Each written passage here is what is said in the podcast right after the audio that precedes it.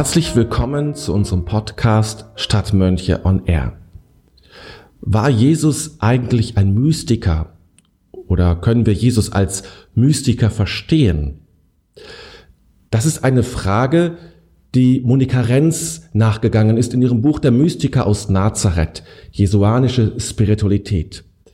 Ich habe dieses Buch vor einiger Zeit gelesen und es hat mich gleich gefangen genommen.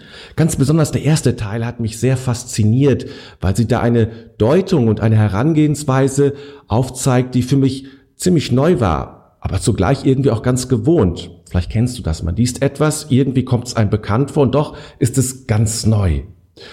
Für mich äh, war eben dieses, dieser neue und doch alte Aspekt, dass Jesus im Wesentlichen ein Bleibender war, einer, der sich nicht entzogen hat, der auch im Leiden und in all dem geblieben ist, ein Bleibender war. Fand ich einen sehr schönen Gedanken, den ich, dem ich ein bisschen nachgegangen bin. Dann habe ich das Buch weitergelesen und dann war mir schnell klar, ich möchte mit Frau Renz sprechen im Rahmen dieses Podcasts, weil ich glaube, dass es ein sehr wichtiges Thema ist. Mystik ist in aller Munde, es gibt viele Bücher dazu. Ähm, aber gerade diese sehr spezielle und besondere Mystik Jesu zu verstehen oder ja, zu, auszudeuten, könnte man sagen, das war, ist neu und das ist, ja, trifft man nicht so oft an. Und deshalb bin ich froh, dass Frau Renz sich bereit äh, gefunden hat zu einem Gespräch mit mir. Sie ist, Frau Renz muss ich kurz vorstellen natürlich, Frau Renz äh, lebt und arbeitet in, in Zürich Sie ist dort in einem, in einer psychoonkologischen Klinik oder sie ist die Fachabteilung, leitet sie für Psychoonkologie, ähm, hat ja Theologie studiert, Psychologie studiert, hat äh, verschiedene Ausbildungen gemacht, arbeitet viel mit Musiktherapie, gerade mit den Krebskranken, mit viel mit sterbenden, mit schwer leidenden Menschen. Also einen sehr breiten Fundus an Wissen und vor allem an Erfahrung, was sie eben auch dann sehr gut einbringt in ihrem Buch und wahrscheinlich auch in ihren anderen Büchern.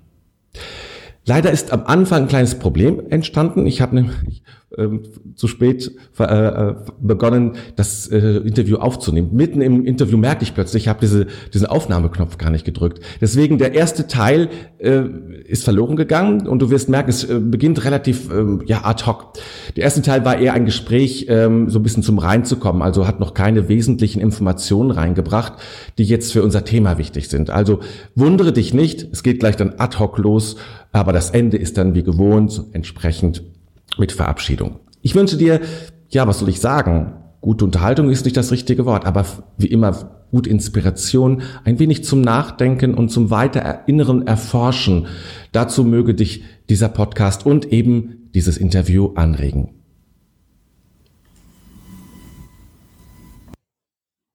Und später andere Namen zu gestanden oder man hat sich gefragt eben, ja, wer war denn dieser Mensch, der so weit über sich hinaus gewirkt hat, der zu einem solchen einzigartigen Verhalten fähig war?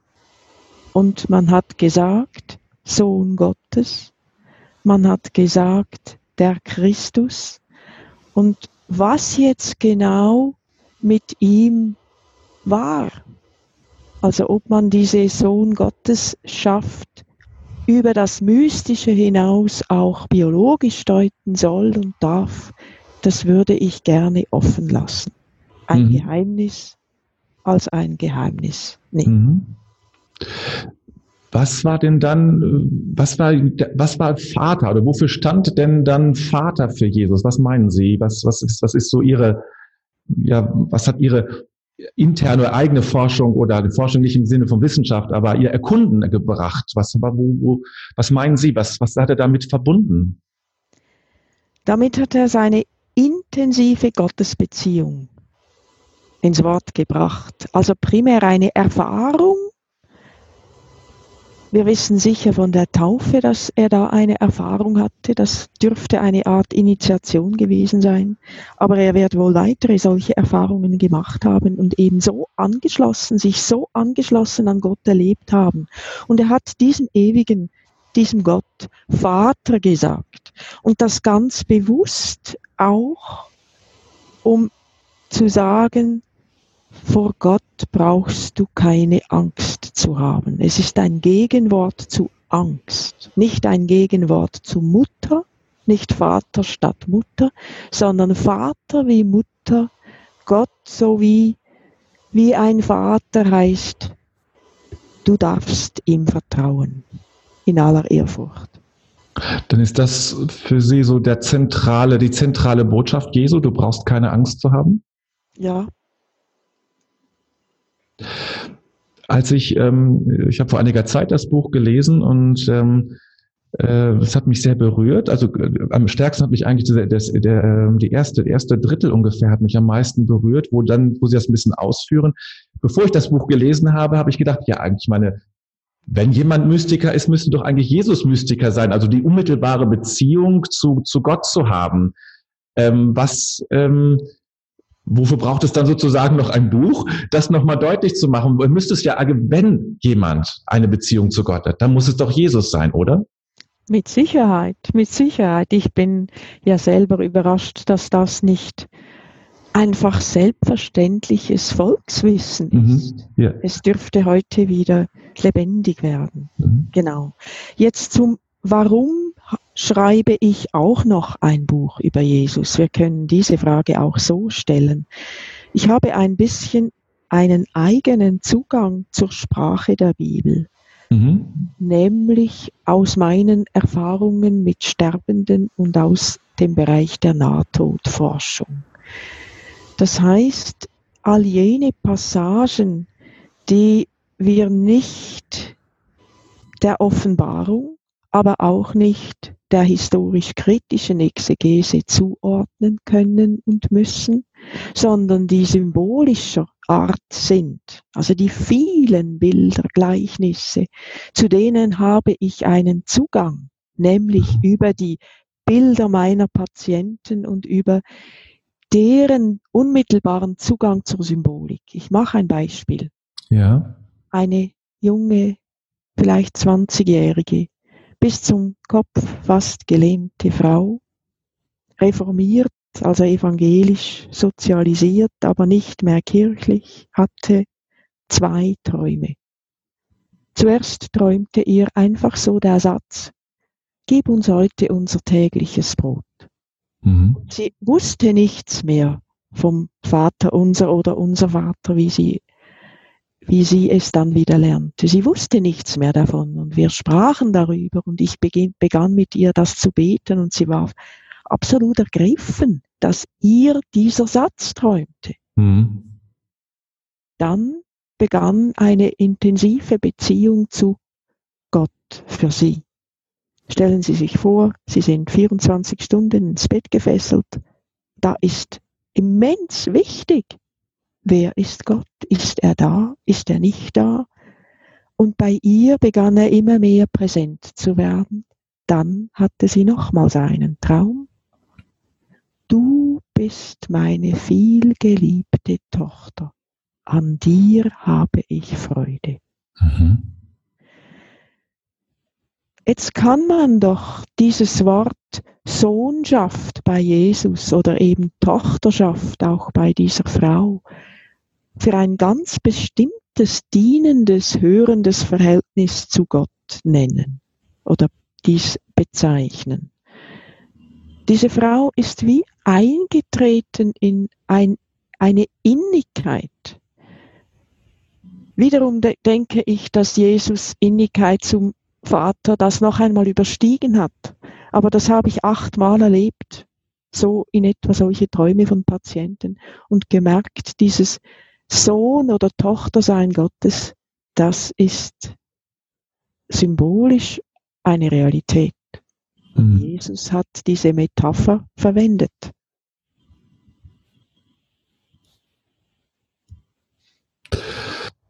Das ist sehr eindrücklich, was Sie da äh, erzählen von Ihrer Patientin. Ähm, wie, ähm, jetzt muss ich mal selber äh, nachdenken, weil mich das selbst äh, bewegt.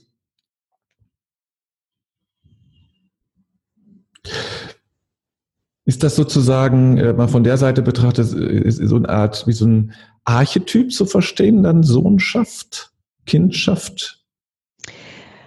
Zunächst mal können wir es auch einfach vom Wort her umkreisen. Sohnschaft, Kindschaft ist eine andere Beziehungsweise wie Partnerschaft oder Freundschaft. Mhm.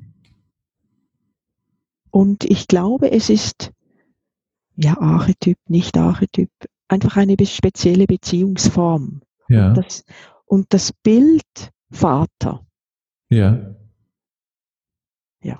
Okay, was viele ja inzwischen äh, in unseren Kreisen sozusagen, in unserer westlichen Welt kritisch betrachten, genau eben dieses Vater, den Gott als Vater zu benennen.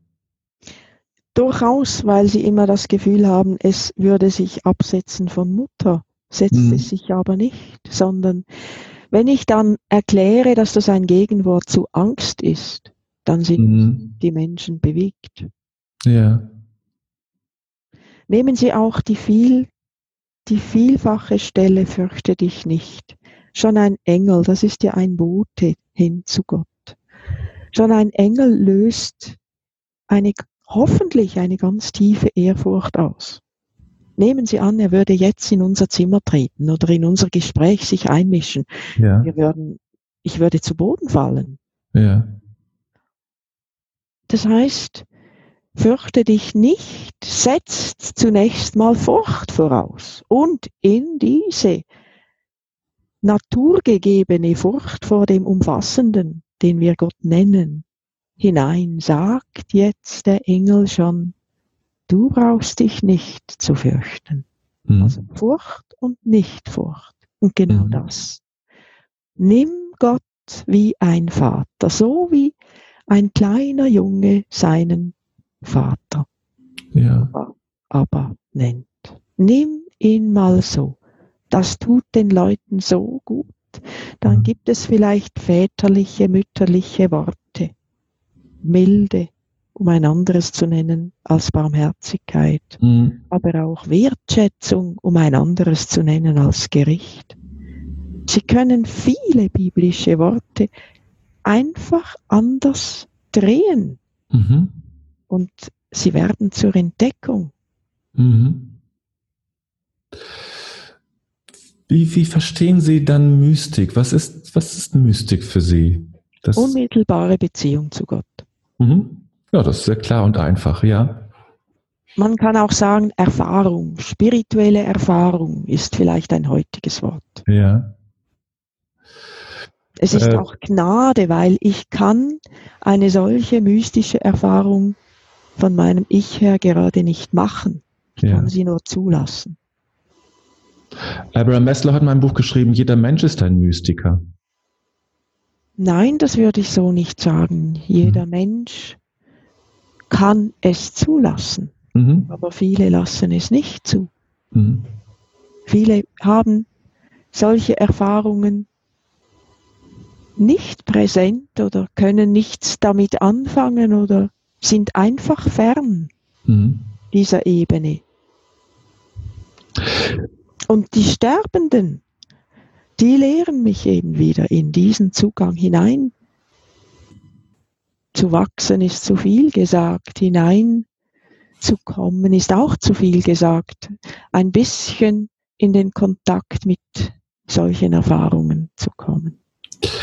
Daraus höre ich, dass es für Sie auch so ein Weg war, dahin zu kommen, das zu entdecken. Ja, durchaus. Mhm. Ja. Kommen wir nochmal zurück zu Jesus. Ähm, zentrale Gestalt Ihres Buches und des Christentums. Was war das Spezifische seiner Mystik? Also Sie haben einmal dieses Thema Vertrauen ähm, genannt, aber da gab es dann noch mehr Aspekte, die wichtig, äh, wichtig waren für sie ähm, als, als Teil seiner Mystik. Ja, also jetzt nehme ich wirklich die Sterbenden und die Nahtoderfahrungen zu Hilfe. Ja. Da gibt es eine erste Aussage, die heißt, es gibt neben der Wirklichkeit, der Weltbefindlichkeit, könnte man auch sagen mit dem Johannesevangelium, es gibt neben der Wirklichkeit unseres Ichs und unserer Wahrnehmung im Ich noch etwas ganz anderes. Mhm. Zudem haben wir meistens den Zugang eben verloren. Aber dies ganz andere wäre eigentlich stets da. Jesus sagt, das Reich, Gottesreich ist ein Wort, das die Qualität oder die Atmosphäre dieser anderen Welt nahe bringt.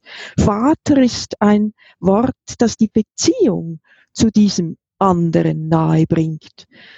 Seligkeit ist ein Wort, das uns sagt, was mit uns geschieht, wenn wir in diesen Kontakt hineinkommen.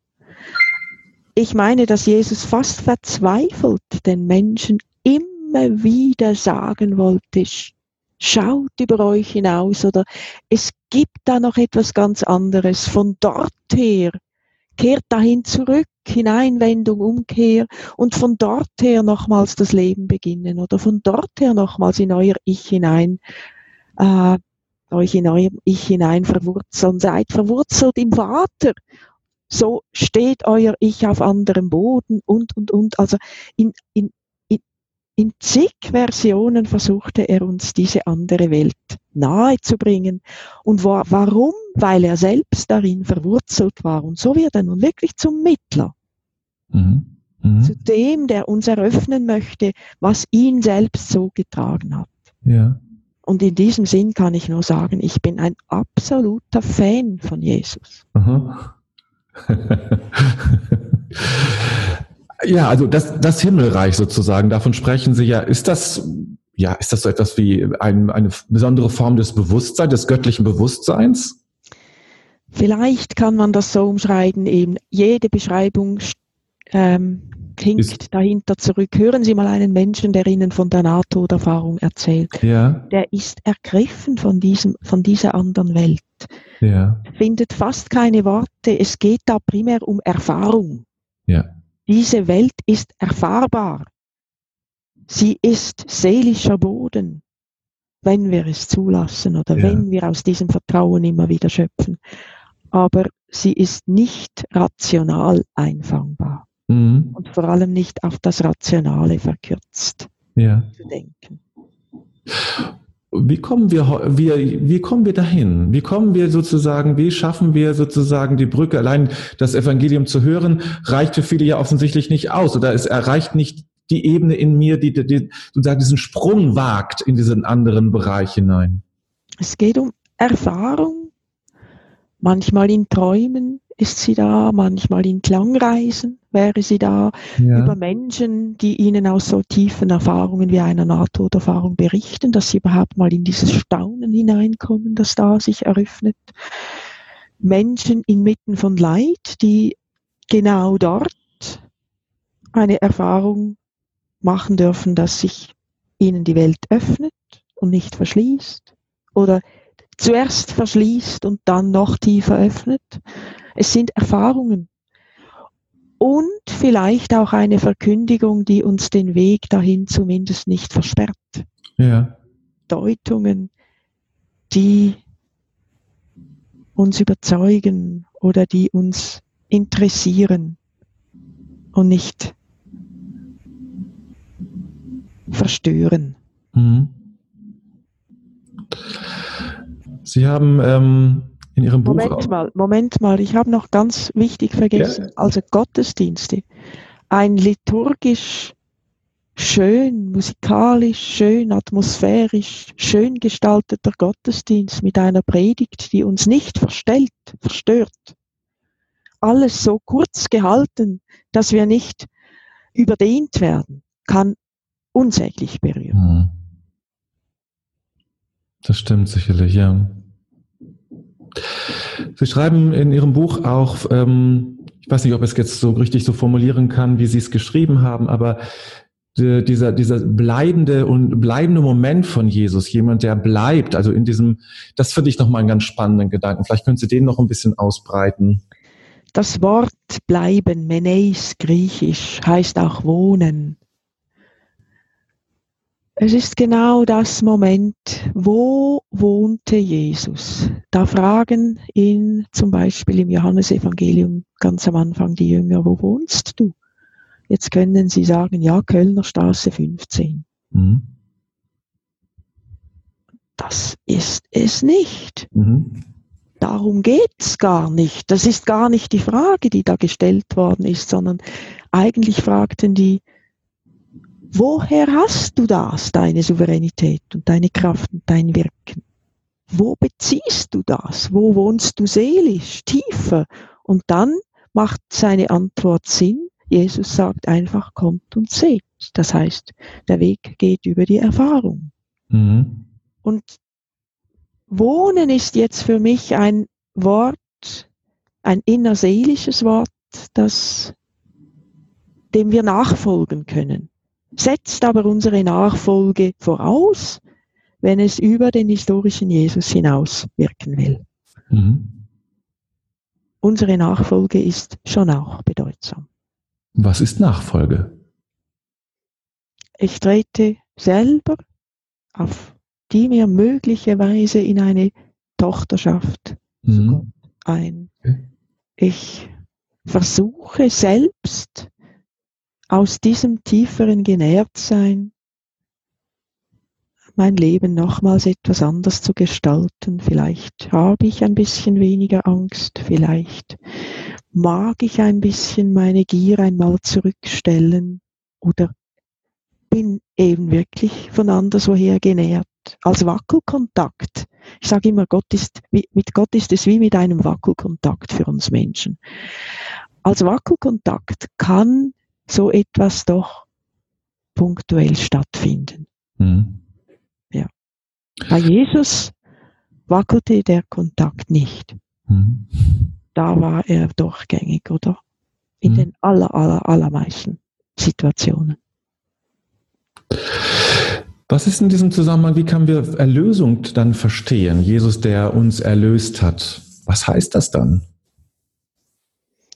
Diese Frage möchte ich nicht mehr im Interview bringen. Okay. Das, das übersteigt jetzt, das wäre ein neues. Ein ah, neues okay, Thema. ist zu groß, ist, ist zu groß. Alles ja. klar, ja, das, das kann ich verstehen. Vielleicht noch eine abschließende Frage suchen für Sie, die. Ja. ja. Ähm, also im Grunde haben Sie eben das Wesentliche gesagt. Ich hatte eine Frage, die ich hier noch stehen habe, die, die natürlich immer wichtig für die Menschen ist, die dem Ganzen in unserem Podcast zuhören. Ähm, wie kann äh, diese Erkenntnis Jesus als Mystiker, wie kann es, in Hinsicht haben Sie sich auch schon beantwortet, aber ich will sie trotzdem nochmal stellen, um es vielleicht nochmal auf den Punkt zu bringen. Wie kann mir das in meinem eigenen Leben eigentlich helfen? Wie kann, wie kann mir Ihre, Ihre Erkenntnis, Ihre, Ihren Weg, wie kann mir das helfen? ein bisschen vertrauensvoller, vielleicht ist das möglich, ein ja. bisschen genährter von einer anderen Welt her, vielleicht ist das möglich, ein bisschen stärker in der Ruhe, mich zu all diesen schwierigen Facts und Umstände, die mich bestimmen, verhalten. Mhm. Jesus hat sich super gut zu allem verhalten. Mhm. Ja. Okay. Ich danke Ihnen ganz herzlich, Frau Renz, dass Sie die Zeit genommen danke haben. auch. Ja. Also, wiederhören. Wiederhören, alles Gute. Das war wieder mal unser Podcast. Wenn dir diese Sendung gefallen hat, dann wäre es ganz wunderbar, wenn du uns bei iTunes fünf Sterne geben würdest. Oder wenn du diesen Podcast teilst. Oder abonnierst. Oder bei Facebook likest. Und wir freuen uns auch über Kommentare. Wir danken dir und sagen bis bald.